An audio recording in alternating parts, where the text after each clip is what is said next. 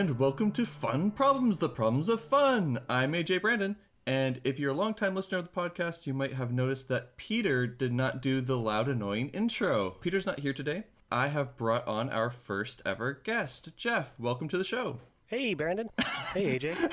You don't know my name? you said AJ Brandon, and it just, it's a first name. We've only been friends for five years. I'm not surprised you don't know my name yet. hey, well, at least at least I didn't call you uh, Brent. Brent, yeah. For those of you who don't know, I had a um, screen name that was Suck It Brent for all my things, just because I've got a great friend named Brent and I want him to know his place. And Jeff specifically kept calling me Brent, even though we know each other very well. and so eventually I changed it to just fine, I'm AJ. I think you should have just uh, leaned into it and gone by Brent. just Brent. embraced my inner Brent. Yeah. So, Jeff, everybody knows me super well because they've listened to every single episode of the podcast, unless they just started here, in which case this will be very confusing. I mean, I certainly have. but for everybody who doesn't know Jeff, Jeff, can you just tell us a little bit about yourself? How did you get started in the board gaming hobby, and uh, how did that start lead you to this podcast here today? So I used to work in journalism. I went to school for, uh, to be a reporter, and then I worked in Canadian news media for uh, about five years. And it's uh, it's not a great market to be in. It's pretty nasty right now. So I ended up at a certain point getting laid off and looking to switch careers. You know, I'd been passionate about playing board games for a long time, and I wanted to see how I could turn my skills into something that would be useful to the board game industry. So I ended up landing on being a rulebook editor. So now I do uh, technical writing and editing for rulebooks for companies like uh, WizKids, Pandasaurus Games. I did some for Academy Games. And Jellybean. and Jellybean, yes. And uh, I do a bit of layout as well. And of course, I also design games because literally everyone who works in board games is a designer. and it's important that you brought that up because I think a lot of people, like you say, wear a lot of different hats, but that lends you to having a lot of different skill sets. You're kind of a triple threat, right? You're a great designer, you're a great developer, and you're great at rule book writing. And when I say great at rule book writing, I don't just mean literally the words on the page, but as you said, the layout, which is really, really important. Do you want to dig into that a little bit? Because I think that's a super interesting topic. Yeah, I think in a lot of ways the, the board game industry is still young and it's got a lot of room to grow. And one of the ways that I think a lot of publishers could grow is by developing the way they do rulebooks. I think a lot of rulebooks out there could use a lot of improvement. Technical writing, it's a skill set. There's degree programs in that that you can get. In board games, we have the added difficulty that we are writing technically for a lay audience. Mm-hmm. So not only do we have to follow the rules of technical writing, we also have to define all of our terms in such a way that it's not going to confuse lay people. We have to introduce a whole framework for teaching something and then do the teaching in a way that anybody could follow. And a lot of that is visual the best way to learn anything is to have as many modalities as you can, to have writing, to have visuals, to have sounds and video if you can do that as well. And a rulebook can do a lot of those things. So it can have text, it can tell you how to do something, it can show you how to do something with a picture, it can walk you through the steps of doing something with a visual example. But all of that stuff is hard and takes time to do well. And the production cycle behind a lot of board games does not really allow to put the time and energy into making rulebooks all they could be. Generally, in workflow for a board game, the rulebook is the last thing that gets looked at, and usually by that time, the uh, deadlines and time constraints have kicked in, and people are rushing to the finish line. So, unfortunately, that's where a lot of the corners get cut. And it's a real shame because I think a rulebook can make or break a game. If it's a great game but nobody can figure out how to play it, um, it's not going to do well. Absolutely. I think I just gave an example of this last episode where I was talking about Catacombs, which is a dexterity sort of Crokinole meets Descent sort of a game.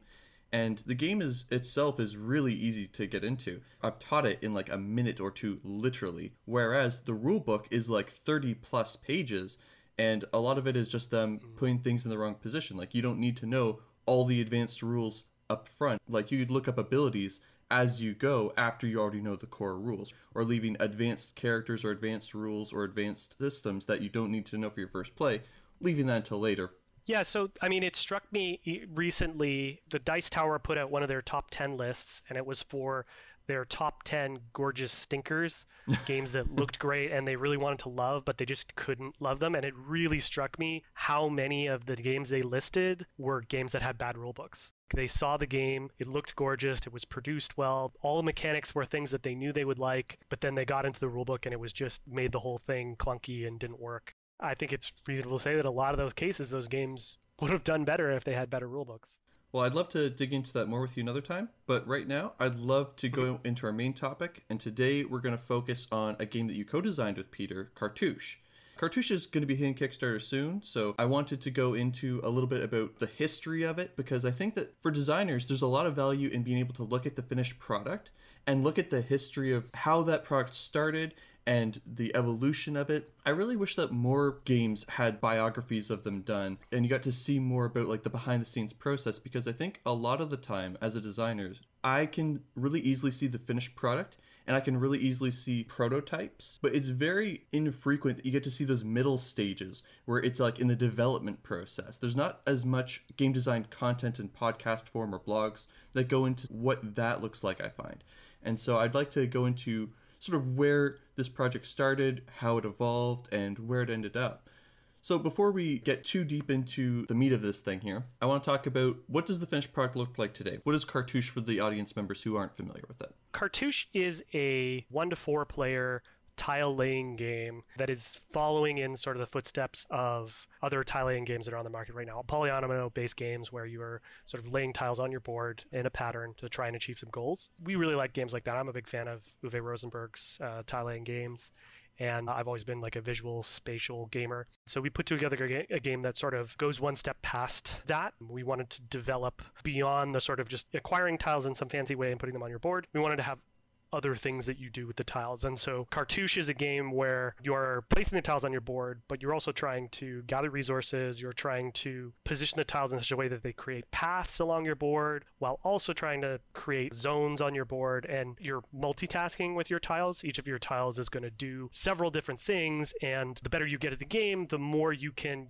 place a tile in such a way that it accomplishes a whole bunch of your goals at once. And the idea there was that it's just it's very satisfying to make a plan and execute it in such a way that you check off a whole bunch of boxes at the same time.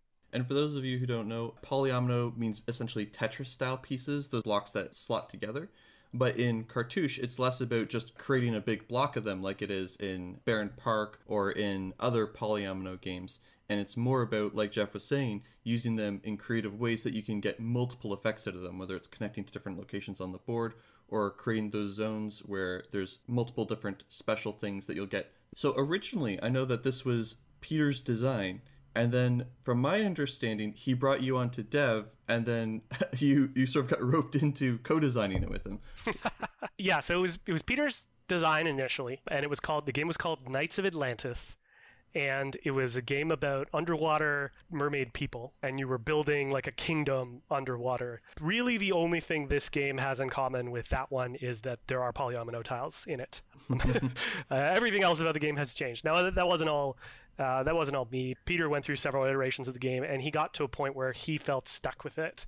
Peter is a designer who makes a lot of games at the same time. So when he runs into a problem with the design, a lot of the time what he'll do is uh, shelve the game for a while, work on some other games, and then come back to it during this period of having shelved this game, I was looking to do more development work. This was about two or three years ago. And so I offered to spend some hours into playtesting some ideas for it. I am part of Peter's regular playtest group, so I had played the game with him before when he would bring it and we test a bunch of things. And so I had some of my own ideas from those playtests about, well, I wonder if this idea would work. What, what would happen if I changed this? Peter felt like he was at the point in the design where he needed some fresh ideas and wanted some outside opinions to just see where it would go. So he gave it to me for some paid contract work to sort of play with it a little bit and you know i went in and I, I i gutted some stuff i changed or added some new mechanisms i play tested it a few times with people and I brought it back to Peter and I showed it to him. And at that point, he liked the new design enough that he asked me to come on as, as a co designer instead of a developer. For anybody who's not familiar with the distinction, um,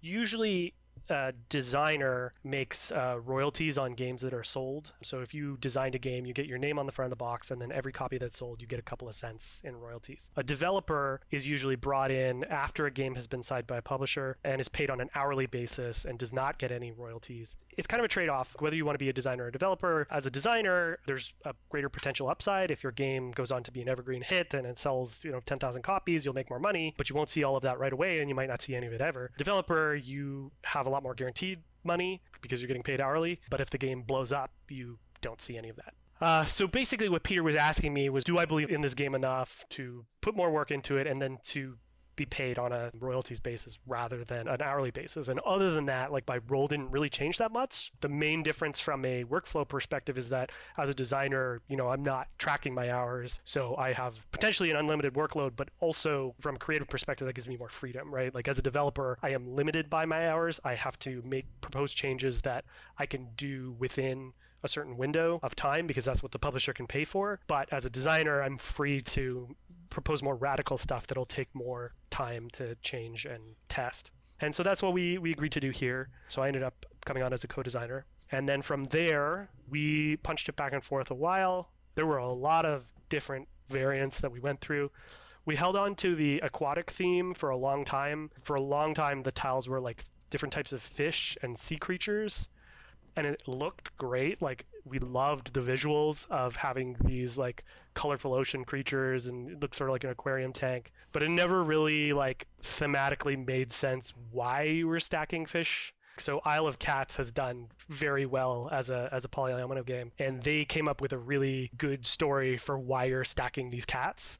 We never got there. We never figured that out for why you would stack sea creatures. So we thought we tossed around some other themes and we eventually arrived at this Egyptian theme with the hieroglyphics and building a mural with your tiles to just sort of fit the story of what you're doing a little bit better. It does feel like you're building a mural, you're sort of telling a visual story and experiencing that story as you play through the game.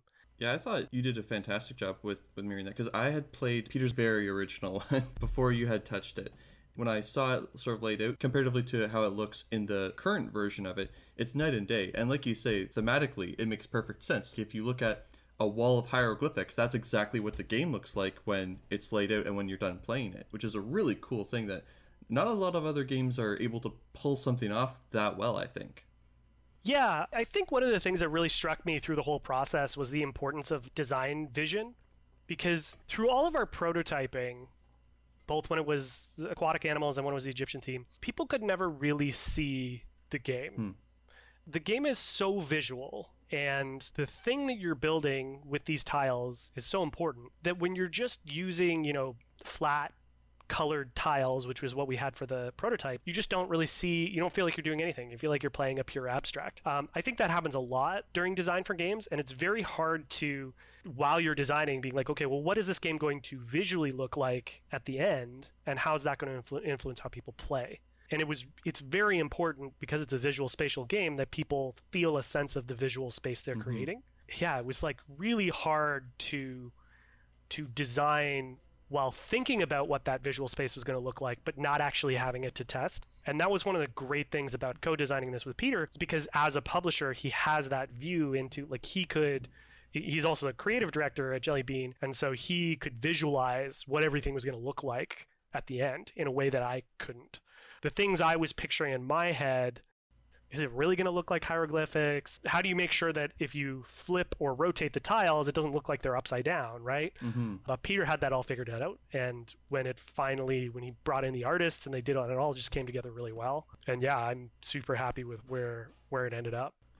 So let's dig into a little bit more. Like, obviously, you've got your strengths, Peter has his, and there's definitely a, a, significant amount of overlap there. But what did the co design process look like? Who did what, and what was your workflow? Peter and I have similar design philosophies. So I've been designing for four years now. I started in 2017. Very early on, I started working with Peter, and Peter has been like a very strong influence in my you know learning how to design and develop games so a lot of my design philosophy mirrors his and in a lot of ways we think about things in similar ways but in terms of the way the co-design worked out it was a lot of i take it for a while I make changes, I test them, I pitch it back to him, then he takes it, he puts in his changes, he tests it for a while, and then kicks it back to me. And we would sort of kick back and forth that way. Especially since a bunch of the design happened during COVID and we weren't physically in the same place to playtest, there was a lot of sending the game back and forth, bouncing it back and forth between us while we added our own extra element. I think an important part of co-design is that it allows you to push past your own prejudices Mm-hmm. Because a lot of the time peter and i both have these things where you know we'll hear a pitch for a mechanic or a rule and we'll be like nah nah that'll never work and we don't want to test it and the problem with that is that even if you do push past that yourself and you do test it, it's not going to be an optimal environment for testing it because you're already sort of against it. If I have a preconceived notion that this rule is not going to work, I can test it, but it's probably not going to work as well as if someone was testing it that believed it could work. Mm-hmm. If I pitch something that Peter doesn't think is going to work, I can go test it myself, see if it does work because I think it's a good idea, and then it either it does or it doesn't, and then Peter can do the same thing. We end up testing a lot of ideas that we would have dismissed out of hand if we were working on it solo, which I think is really good. And I think a big part of it is also our extra hours of labor. You have double the amount of capacity for building prototype and writing rules and playtesting with people people don't really talk much about the creative burnout related to game design, but a lot of game design is iterating, and a lot of iterating is failing, right? Um, you build a new prototype that you're like super excited to try out.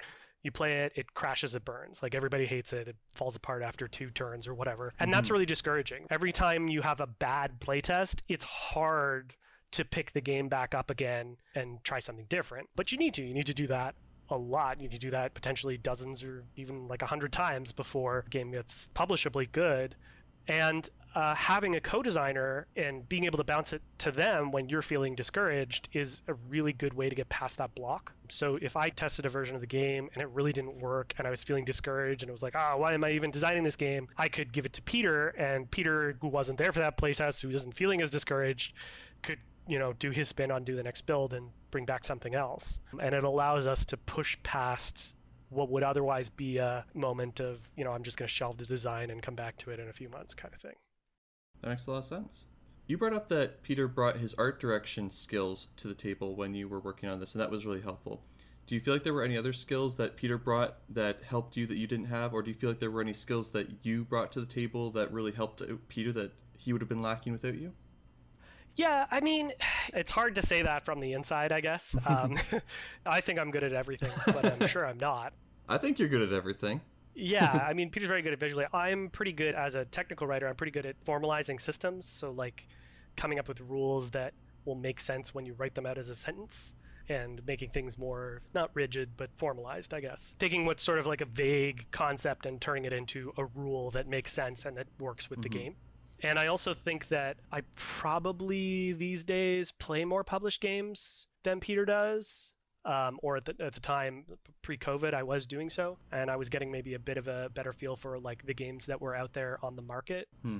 and what some of the newer games were doing that was interesting that either we could riff off of or avoid doing because somebody else had already done it in terms of what peter brought to the table I mentioned creative being a publisher. Like Peter is focused on product, but not not as much as some publishers. Like I think Peter is very design focused. He started in logic puzzles and the you know rule sets of a game really matter to him. But he can see what's going to make a game sell, Mm-hmm. and that's something that not a lot of designers are bringing to the table, right? Like we're we're making games that we want to make, and we're not necessarily thinking about what the audience is for those games beyond ourselves the whole question of like what is the theme going to be? What are the visuals going to be? What do we need to incorporate as draws to the game? That's a big part of the discussion of what makes a good game. I find as a designer you can get very focused on mechanics. You can get very into your head about what's going to make this game the perfect game a game can be an excellent design, but if it doesn't have a solid theme and it's not produced well and those pieces don't all fit together well, then it's not really going to go anywhere. Absolutely. Yeah, and Peter brings a lot of that stuff to the table, I guess. Those those other non-design components. Like you say, most designers just think I'm gonna make a good game, and making a good game is not even close to good enough. No, there's thousands of good games. Like everybody has a good game. That was a tough lesson to learn, and I think that's one that every designer has to learn at some point when you're getting into game design. There are so many good game ideas. Everybody has like five of them. Literally every gamer you meet at a convention has ideas for games that are good. there's just so much else that happens. Even if it's, you know, you go beyond an idea, you have a game that is actually good, there's still so much between a good game design and a box on a shelf that people are going to buy. Well said. The thing that got my name out there in the design community a little bit was my talk on why your good game won't sell, which I'll put in the show notes. But basically, it's to talk about what the product looks like versus what your game looks like. And it goes into mm-hmm. the pitfalls you can have when all you're focusing on is making a good game and you're not thinking about exactly what you said there. What does this look like when it's on the shelf? Does this make sense for someone to actually pick up and buy when compared to the other things that are on the market? Mm-hmm. Peter has told me that you redesigned this game twice. You've already talked a little bit about this. Do you want to go into a little bit more depth into what he means by that? Sure. I mean, I you know, there's there's some digging back through my memory. The game that Peter designed was a worker placement game which used a mechanism from one of his other games that's coming out. I don't know if Robot's been announced. Yep, Robotopia. Yeah, so he used another mechanic from his game Robotopia that's coming out, which uh, has to do with clearing worker spaces to get resources. So you would place workers in this region, it would slowly fill up with workers until it became inaccessible, and someone at some point would have to go in and use the space that clears that region, and they would get resources based on how many workers they clear from that region. He ended up actually taking that mechanic from this game, separating it off, and making Robotopia out of it. Like that came out of that was sort of a branch of his Knights of Atlantis game that became a whole other game because it didn't really work well with the polyomino placement. The problem that he ran into was a complex worker placement game got in the way of the tile placement. Your goal with this worker placement game was to acquire the tiles that you then put on your board to complete your goals. And people found it frustrating when they would get the piece they want, but they couldn't put it in quite the right spot he had basically turned Tetris into a worker placement game. You had to put a worker down to move your tiles back and forth at the top of your board. You had to put a worker down to flip or rotate them, and then you had to take an action to like drop your tiles to the bottom of your board so they would fall down and stack on each other. And he went through various iterations. You could never quite get it to work. The biggest thing I did when he first gave them to me was I immediately stripped out the action to move and rotate the tiles, and I just let you put your tiles anywhere you wanted on your board. At that point, it still had an action-based mechanism to gather the tiles, but you could put them wherever you wanted once you had them. It allowed you to play the visual puzzle game that people wanted to play. And Peter, because of what his initial design vision was, he had never really thought of doing that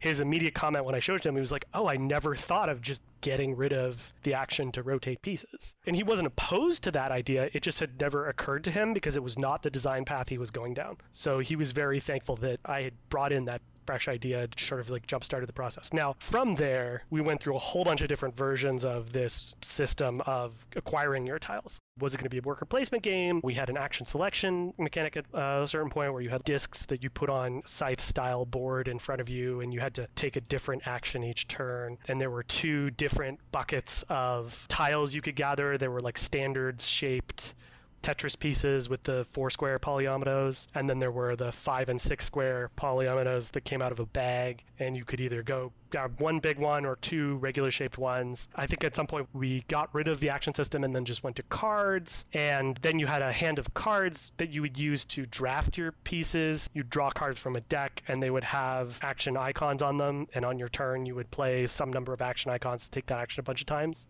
And I think around that point, we had an outside developer come in to do a couple playtests of the game and give us some feedback. And based on their feedback, we decided to ditch the action selection mechanic entirely and just have a draft where you draft pieces at the start of the turn the evolution kept pushing us from just simpler and simpler mechanics to get the pieces you wanted because the visual puzzle of placing the pieces was the interesting thing that you wanted to do. And it was also like your goals were all related to what was on your personal board. So the satisfying part of the game was completing goals by putting things on your board. The action selection mechanic always felt like it was this layer on top that was getting in the way of the game. And so we got it narrower and narrower and narrower until we found the easiest way to acquire tiles with the least decision making overhead, the least setup, and the least other players screwing with you, which was just like you put out a bunch of tiles on the table and you take them. And when we got to that system, it was pretty clear that that was right system for this game.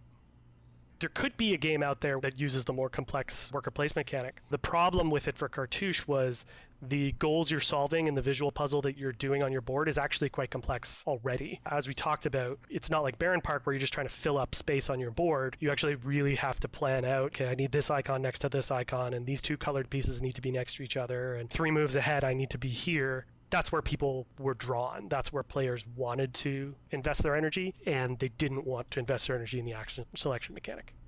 There's a certain amount of cognitive load that players are able to spend, and it's kind of like a budget, right? You've got so much mental energy that you have, and as a game designer, you needed to choose where you wanted players to spend their energy. Functionally, Peter had two separate systems. He had the gathering tiles and resources and utilizing those tiles and resources. And it was the utilizing that was the really interesting thing. So he stripped away all that other stuff so people could just spend all their mental energy on what was the fun core part of the game instead of the sort of ancillary part of the game. Is that is that accurate?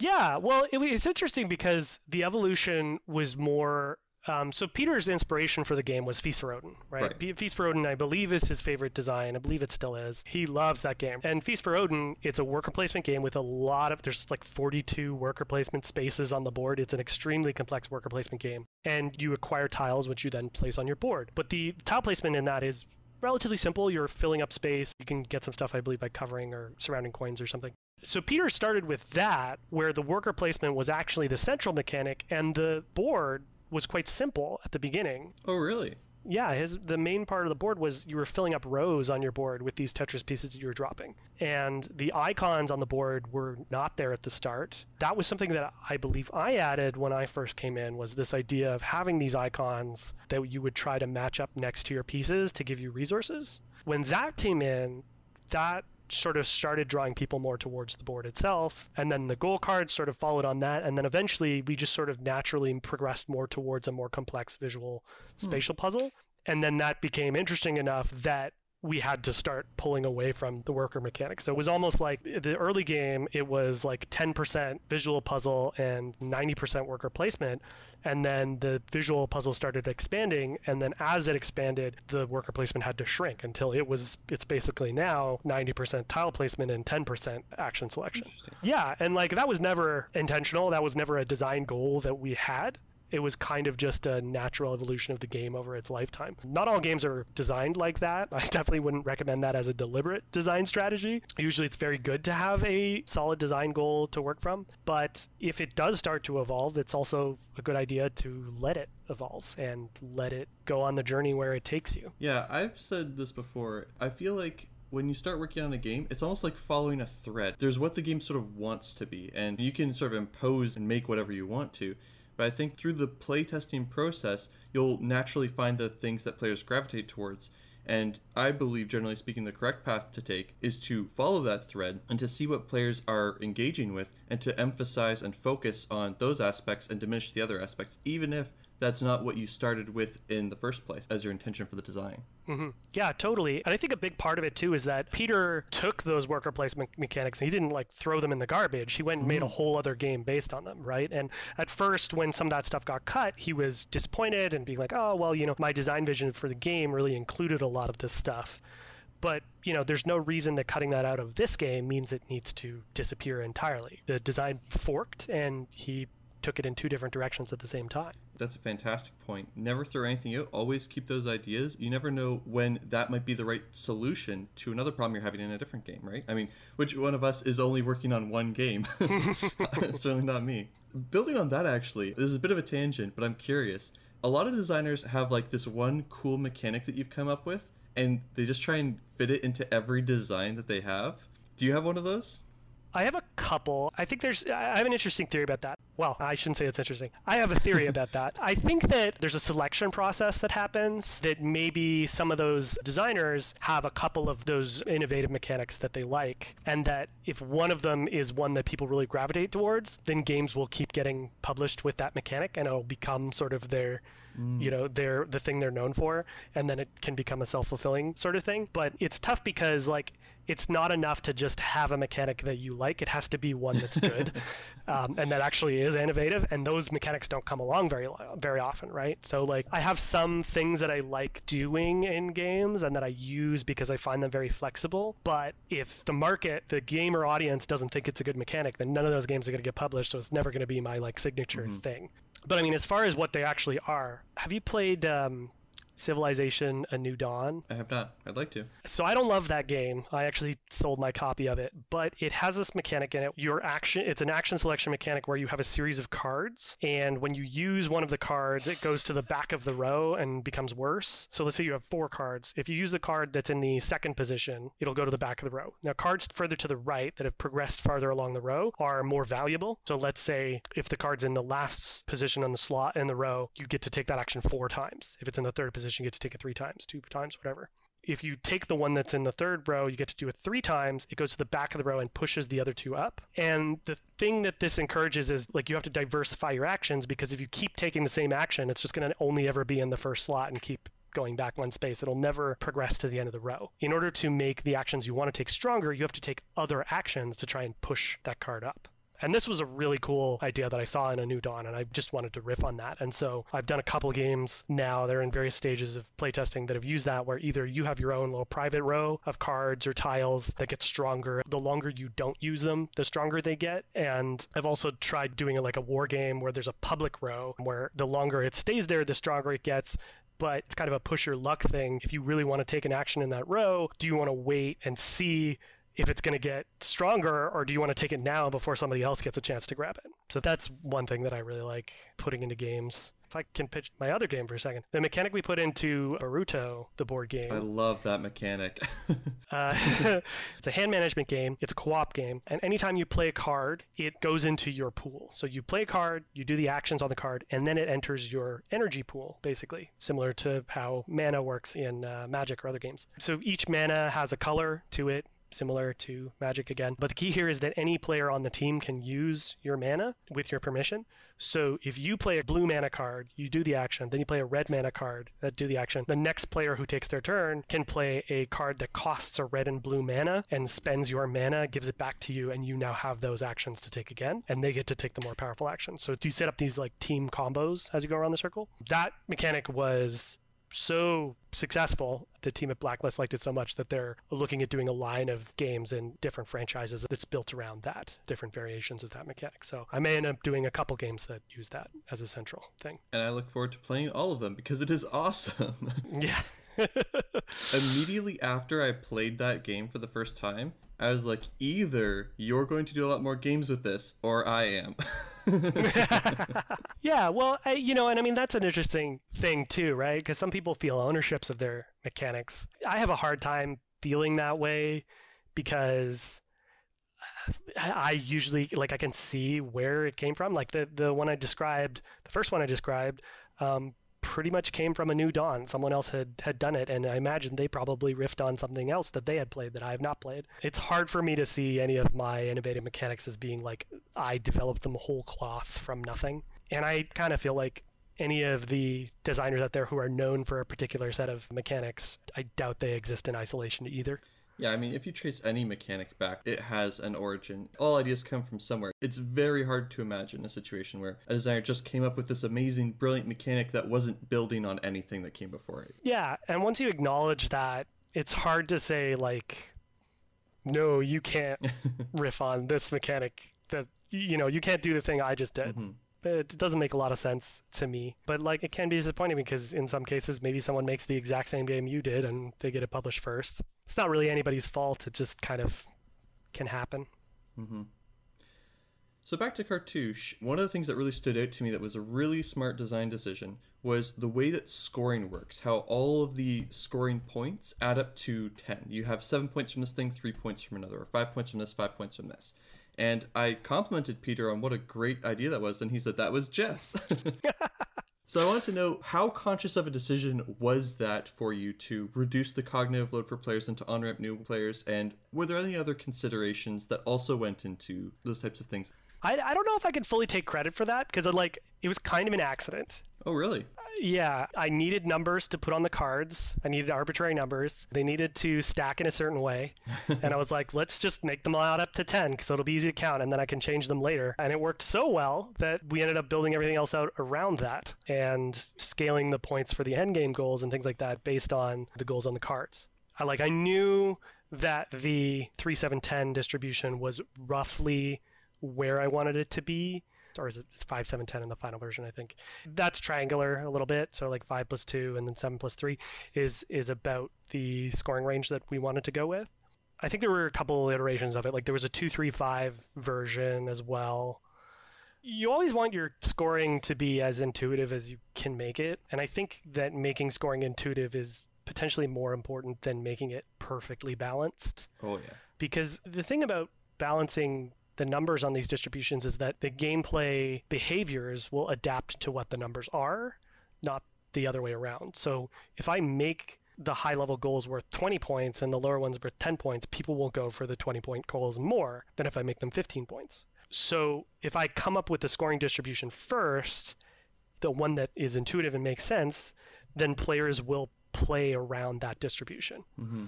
So the main things you're looking for with that scoring distribution when you're initially coming up with it are will players figure it out? Will they get a rough idea of what's more valuable and what is less valuable? And are these things at least roughly equivalent in difficulty to what I want them to be? I also find that when you're doing distributions for scoring or resource values or whatever, starting with the number two is way better than starting with the number one. Interesting. This is a weird thing, but yeah, the 234 versus 123 are very different series of numbers because with 123, that means that your third tier is triple the value of your first tier. Right. So you have to get three of the base tier to equal one of the top tier. Whereas 234 gives you one, is effectively one, one and a half, two. The distance between them is much smaller than one, two, three, Mm-hmm. and that gives you a little bit more finesse when you're when you're counting up that leads to distributions where the lowest number is higher. So 5, 7, 10 or 2, 3, 5. In those cases, those numbers are actually closer together in terms of percentage value than actually lower numbers, 1, 2, 3 or 1, 3, 5. If, if you do something that starts with 1, you are limiting the smallest increment that you can do between cards to doubling the card. Right. There's another minor interesting benefit from that as well, which is just the psychology of numbers. If anyone has ever played a mobile game, you don't get one gold, you get a thousand gold. Yeah. Functionally, a thousand gold in a lot of these games is literally 10 cents. Yeah.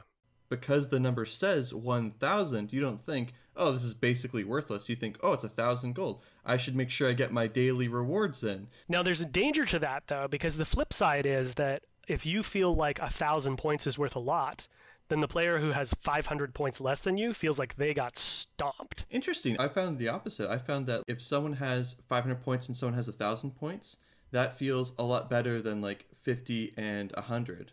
Yeah, that's probably true. But I find 5 and 10 feels closer to people than 50 and 100. I have found that this really struck me when I played Blood Rage the first couple of times. That game has like sort of a snowbally texture to it Mhm. where uh, end game scores can be you know 200 points or more. If your strategy pays off, you can easily end up with 50 to 100 points more than the next highest player. And even if that is only 30 to 40 percent of your score, it feels like they left you in the dust. Um, partially because of like how the board is shaped and how how many squares there are on the board, how much further ahead they are on the board. But I think there's something to be said for games like Twilight Imperium that keep like the scoring within one to 10 points obviously the more Twilight Imperium you play, you re- the more you realize the difference between three points and ten points. But to a new player, the difference between five points and ten points feels like the game was actually winnable still. Like you, you feel more like you could have gotten those five extra points than that you could have got those 50 extra points.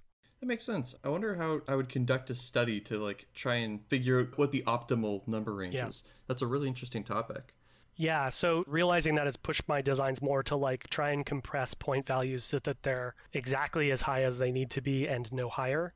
Like I'm very wary of going two point salad and having scores that are just like way out of the ballpark. Because the other thing is, so I don't know if you gave, played the game Pulsar 2849. I have not. That is a Euro game that I think really goes too far into point salad territory. Um, and what it does is it basically awards you a couple of points for literally everything you do. So every turn, you're going to make somewhere between 2 and 10 points. A really good turn, you're going to make 10 to 15 points. A bad turn, you're going to make 2 to 3 points. And every action you take is worth points. And you can calculate the point value of every action you take. And it leads to this min max optimization puzzle where there are no real long term goals. Everything is just uh, like how do I make the most points this turn? How do I max the value of points I'm going to make? What is the action I could take that is worth the most points immediately? Wasn't that just a design decision between with them deciding to err on the tactics side very heavily as opposed to strategic? I didn't get the expectation from that game that it was intended to be a tactical game. Okay. Like it feels like it was more supposed to be like Terra Mystica style, where there's some in-game scoring, but you do still care a lot about the end-game goals. I see. Um, and there are end-game goals in Pulsar 2849. The problem I find with it is that you don't really feel big payoff moments when you do it that way, where there was no real like, oh, I got this. This is worth 10 points. It felt like everything was so incremental that I could never really see where I'd been beaten by other players or where I could have done better because I couldn't be like, oh, you know, I missed out on 20 points here, or if I had built more in this direction, I could have scored this objective better. I couldn't look back on my game and be like, this is where my 150 points came from. This is why I did well this game versus poorly this game. And I wanted that. Like in Twilight Imperium, you can see exactly where each one of your points came from. Looking at your score and the objectives you scored, you can tell a story of how the game went. At the end of a Euro where you've scored 250 points, and you don't really know where those points came from, I feel like you lose that story. One thing I would say in defense of point salads is they do operate as an ego shield. Yeah. I've said this before on the podcast. A monkey playing a point salad game could end with, say, 120 points. Like, it's literally impossible to end the game with less. Yeah. If someone gets 130 points, but then someone gets 150, it feels like it was really close, even though really they got zero and the other person got 20. 30 point differential that matter. Yeah. yeah, yeah, for sure. Uh, yeah, I can I can see that. The thing you're giving up on though is the cleverness that the player who got the 150 points gets to feel when they see that they got those 30 points, right? But it's a trade-off. I'm not saying that there shouldn't be point salad games, but I do think there is a point of diminishing returns where uh, you can you can start making things a bit too fine-grained and lose sight of the bigger picture. Yeah, you're definitely right. So back to Cartouche. yeah. I'm, I'm enjoying these tangents. This is great. Yeah. we should have you on more often. Maybe I'll just tell Peter he's not allowed to come back anymore. yeah, no, that sounds good. Who likes to talk to Peter anyway? We've talked a lot about sort of where the design went in sort of a bit more granularity, but let's talk about some big picture stuff. What is your favorite contribution to the design? it's hard to say at this point. Like it's so blended. There's uh, very little I can point to to say like this was mine versus this was Peter's. Mm-hmm. Part of that is that it was a three-year journey, and if I went back in my notes, I could probably figure it out. But it really feels like the whole game is is ours, if that makes sense. In terms of like ideas I added to the game, I really like the icon matching, and that was something that Peter likes to joke that I'm a I'm a stuff guy there's one of the the four types of Magic the Gathering players that I am, which is but I'm the one who likes to collect stuff. And I, I always joke that if a game has those little acrylic see-through crystals in it, I'm like all over it because I just love the touch feel of those things and I just want to get all of them. I made a whole Space 4X game where your goal is to collect them to me, the matching up the two icons and getting a token that matches sets off a dopamine hit in my brain, right? Like I put these two things down, I get to take a token. Yay! And that just feels nice to me. And so it gives these like brief little hits of, oh yeah, I put a I put a piece here, I get three tokens. That feels great. And Peter doesn't have that response. He just he doesn't get anything out of it. So it was totally alien to him when I brought in this. He was like, "Well, why did you do that?" And I was like, "Because it feels great." And he at first was sort of like, just just baffled by it. But the more he saw people engaging with it, that it was like, oh yeah, these people played the game badly, but they still had a fun time because they got to collect a whole bunch of stuff by by putting their pieces down in clever ways. I feel like that was a really good contribution because it was a gameplay incentive that I have that, that Peter doesn't have mm. and we brought it in and, and worked it into the game. And for an example, Peter really doesn't like Splendor. He kind of feels like it's just doesn't really have any flavor to it. Mm. My theory about Splendor is one of the reasons that it has been so successful is that you get to take these really satisfying poker chip things with pretty gems Oh, on yeah. them and hoard them, right? Like you have a, a feeling of like, yes, I get these gems. And like you're not even really doing anything to get them. You just take them on your turn, but it feels satisfying to gather them. And so I give Splendor a lot more credit. I enjoy it quite a bit with my family. Probably not the game that I'll pull out with my gamer group, but I think there's something intrinsically satisfying about it. Absolutely. If Splendor didn't have those nice components, it would not be successful. No, yeah. Well, I mean, it's such a simple, straightforward game, but yeah, the components. And I think Azul as well. Azul is, Oh, yeah. is a really solid game, but the components and the feel of it is the tactility of it is just incredible. hmm One thing you touched on there was the hit that you get when you take those tokens Mhm. and when you get the things. And I've complimented Cartouche on being probably the best example of feedback in a game that I've played, where you place the tile, immediately, good job, you got a token. And then hmm. here's your reward. And then as soon as you complete an objective, okay, now you get this bonus that you get to take. Here's your reward. And then if you complete a set of objectives, then you'll get to go on the main objective board. It's just feedback after feedback after feedback. You're doing a great job, and here's your reward for it. And that just feels hmm. fantastic.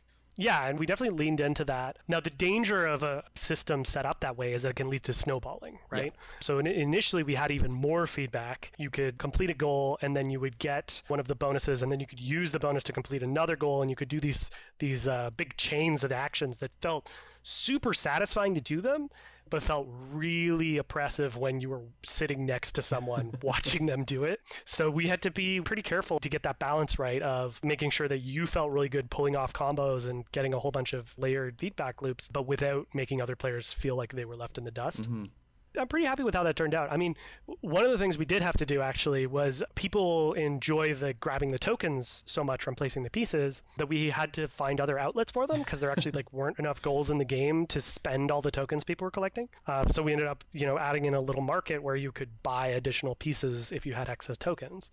It makes you feel better because you're never wasting them. Is that still in the game? Yeah, I believe so. I, yeah, there's uh, there's like a translation thing in the corner. Oh, right. Yeah, the purple ones. Right, right.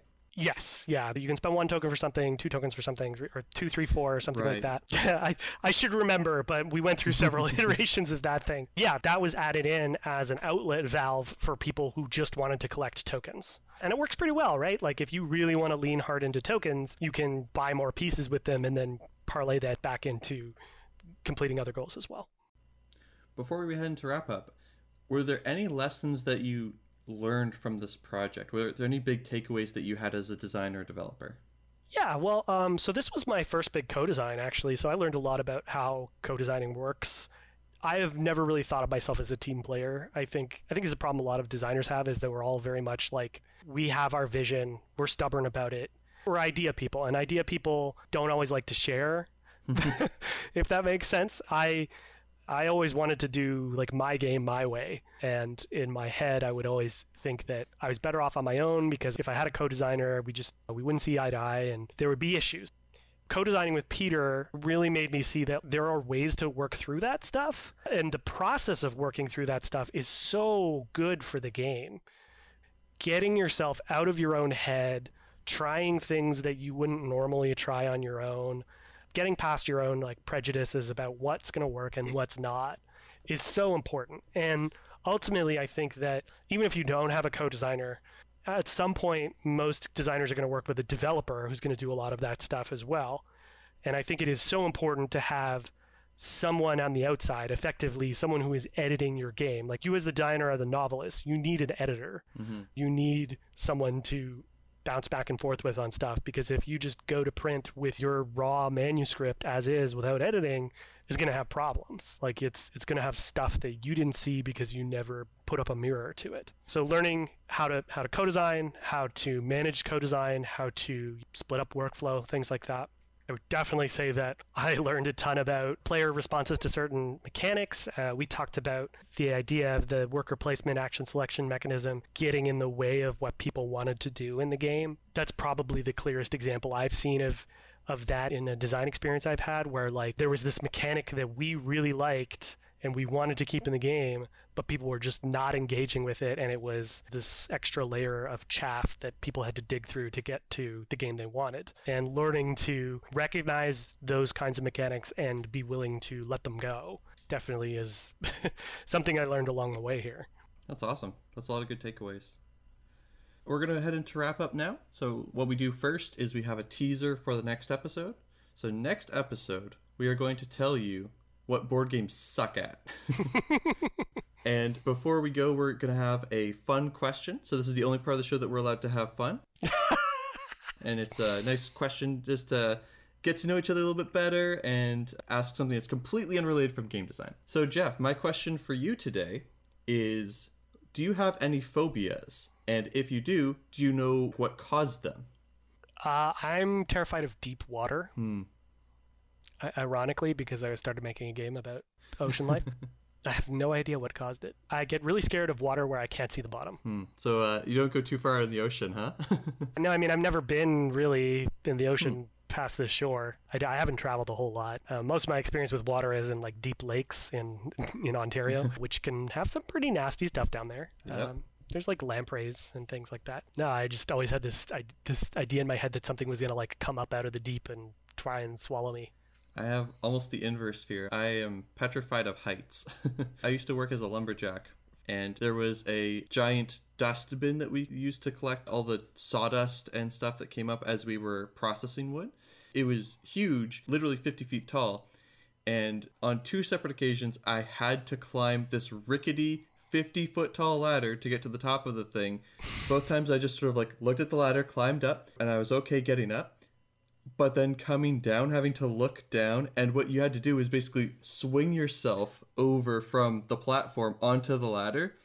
I needed a good like 10 minutes to work up the courage to do that. It was awful. You know, I don't know. I like to me, I feel like fear of heights shouldn't be called a phobia because Right? it's entirely rational. That's how I feel. There's, it is very dangerous to be up high. You should be afraid of it. I was actually going to say that exact thing. My second answer, that is actually a phobia, is I am terrified of needles. When I was a hmm. kid, I had a really bad experience at the dentist where they kept jabbing into the wrong spot. When I got my vaccines, they would wipe it with the sanitizer, and as soon as I feel it on my arm, my arm knows it's gonna happen, and my body starts shaking. I'm an adult, I go through it, but I, I Oh, literally have a panic attack every time I get a needle, so. So that is our show. Jeff, if people want to reach out to you for development work or for your rulebook editing mad skills or anything else, how can they reach you? So I have a website, jwfraser, F-R-A-S-E-R dot C-A, which is where I take, uh, I have a contact form and I have a bunch of my samples up there. And yeah, that's uh, how you can reach me for any kind of work. Any projects you want to plug? We already talked about your Naruto game. Yeah, so just the Boruto board game with Blacklist Games is uh, coming out uh, early 2022. And I have a couple games that I'm developing for Pandasaurus that are coming out soon. Another one actually by Peter, which is to be announced in the fall. That one's so good, by the way. It's a two player abstract about time travel. That one, and also Brew, which is a dice placement game that Pandasaurus put out uh, earlier. This uh, actually, I think it just just shipped like a week or two ago. It's like just just in stores now. It's a great game. I don't get any money when you buy it, but I had a lot of fun developing it, so should go out and buy it. It's very pretty. You put a lot of work into deving that game. I played tested that with you, and the core of it was always really interesting. But I think you made it really, really clean, and you really emphasized the really interesting parts of the game. Yeah, it's it's nice to see. Like, it's probably the published game that I put the most work into, and it's been a lot of fun to see like reviewers pick it up for the first time. Like, I, I don't hear a ton of designers talk about this, but that feeling of when your first game comes out and people start saying that they love it or they hate it, you know, it's a fun little fun experience. I think. Yeah, if any of you are looking for a really tense family weight game, like it's dice placement, but it's really fast paced and it's pretty aggressive for dice placement. It's got sort of an area control element to it. But yeah, it's, it's got a lot going on. It's a pretty cool game. Mm-hmm. Yeah, I would love to spend a whole other episode talking about it if you're. Maybe we will. We'll see. I've been AJ Brandon. and I've been Jeff Fraser. This has been Fun Problems. Thanks for listening, guys.